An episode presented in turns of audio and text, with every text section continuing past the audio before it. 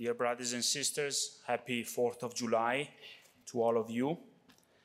The readings uh, of uh, today reveal uh, the drama of freedom and the dire consequences of the human rejection of God.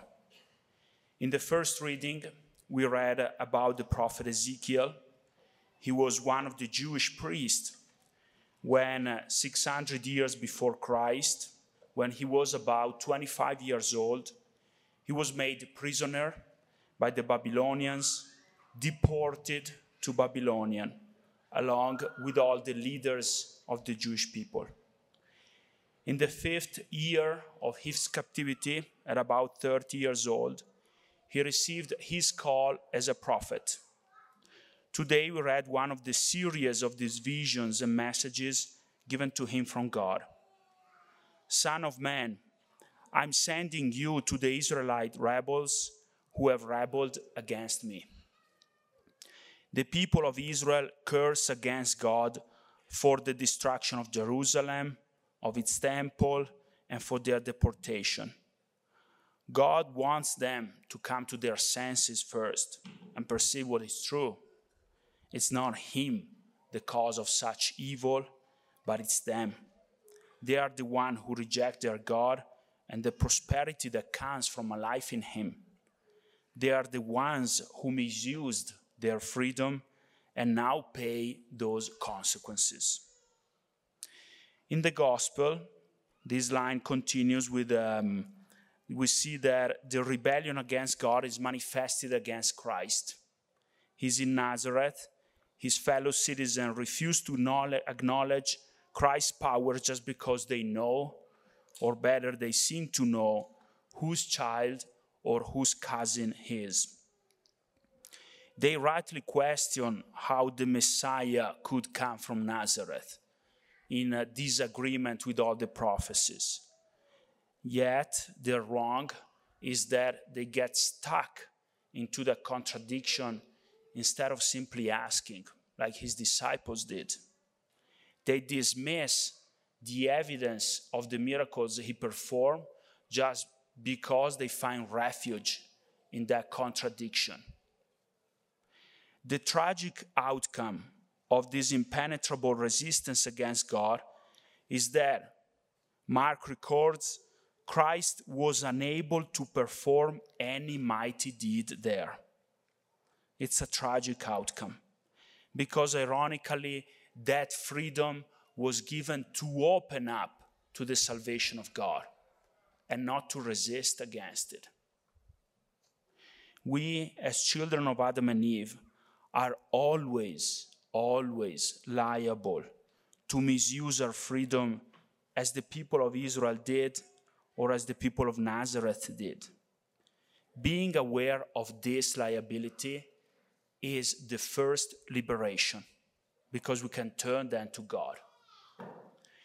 In this uh, 4th of July, the whole nation celebrates the anniversary of the Declaration of Independence. This national celebration brings us to reflect again on what true freedom is. The founding fathers, this nation, had clear in mind that the foundation of this country was the personal relationship with God. For them, freedom meant to allow the exercise of religion, because there is no freedom without free men and women.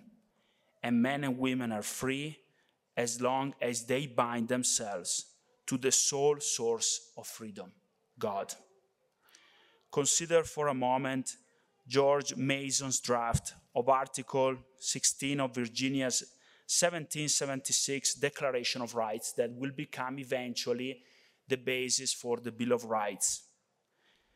He writes that as religion, or the duty which we owe to our divine and omnipotent Creator, and the manner of discharging it, can be governed only by reason and conviction, not by force or violence, and therefore that all men should enjoy the fullest toleration in the exercise of religion, unpunished and unrestrained by the magistrate. George Mason refers to religion as a duty which we owe to our Creator. A duty, because the free human is still a creature provided with being. Even his freedom is created, although it's not determined by necessity. Freedom is inherently called to respond to God, to welcome and embrace the good, the right, the just that God has established and determined, and we cannot determine it ourselves.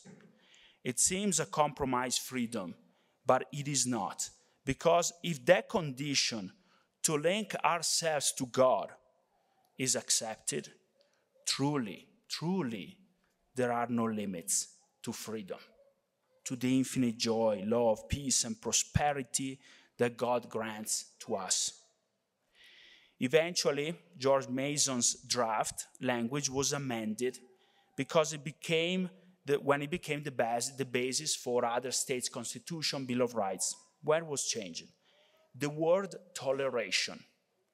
It was too weak because to tolerate freedom of religion entailed that freedom of religion would be a privilege granted by the state, while it's instead an inner duty, a natural duty, a right imprinted in man that comes before the birth of the state, is not granted by Caesar.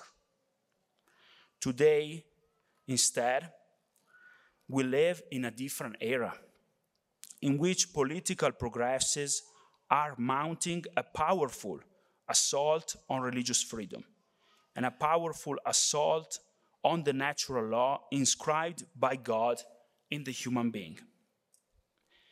Therefore, as Christians, we are given major responsibility.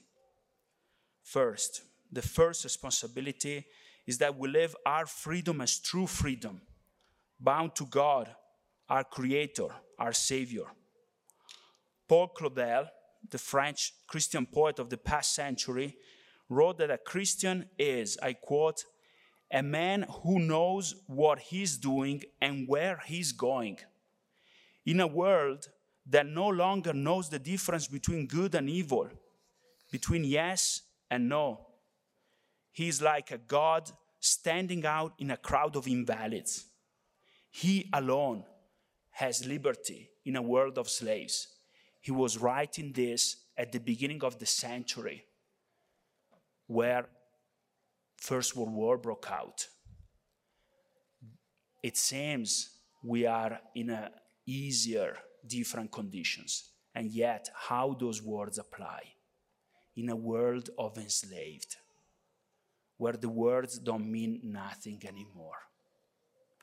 In our families, in our schools, in our community, we can live this true freedom as citizens of heaven, vested in Christ. We can live freely and so build free spaces. We, acknowledging Christ as the Alpha and the Omega, as the Logos, as the way, the truth, and the life, as the beginning and end of all our thoughts, words, and action, we can be truly free men and women that God designed us to be. Second line of responsibility we have to be prophets. As Ezekiel, Ezekiel was called to warn his fellow brothers and sisters with warning against the wolves dressed as sheep and pressing them to return to God, the true shepherd, we are called to be prophet of our times. With our silence, with our words, fearless, capable, even with the right of politics that is given to us to detect what is right and just according to the millennial teaching of the church and the anthropology that Christ determined. And in this prophecy, be driven by the love for the divine call that any human being has while lives here on earth. We can fulfill these two tasks if, as we sang in the psalm, we have our eyes fixed on the Lord. May our Blessed Mother, Queen conceived without original sin, patron of this beautiful country, intercede for us, for all the people of goodwill who, li- who live here and want to build it.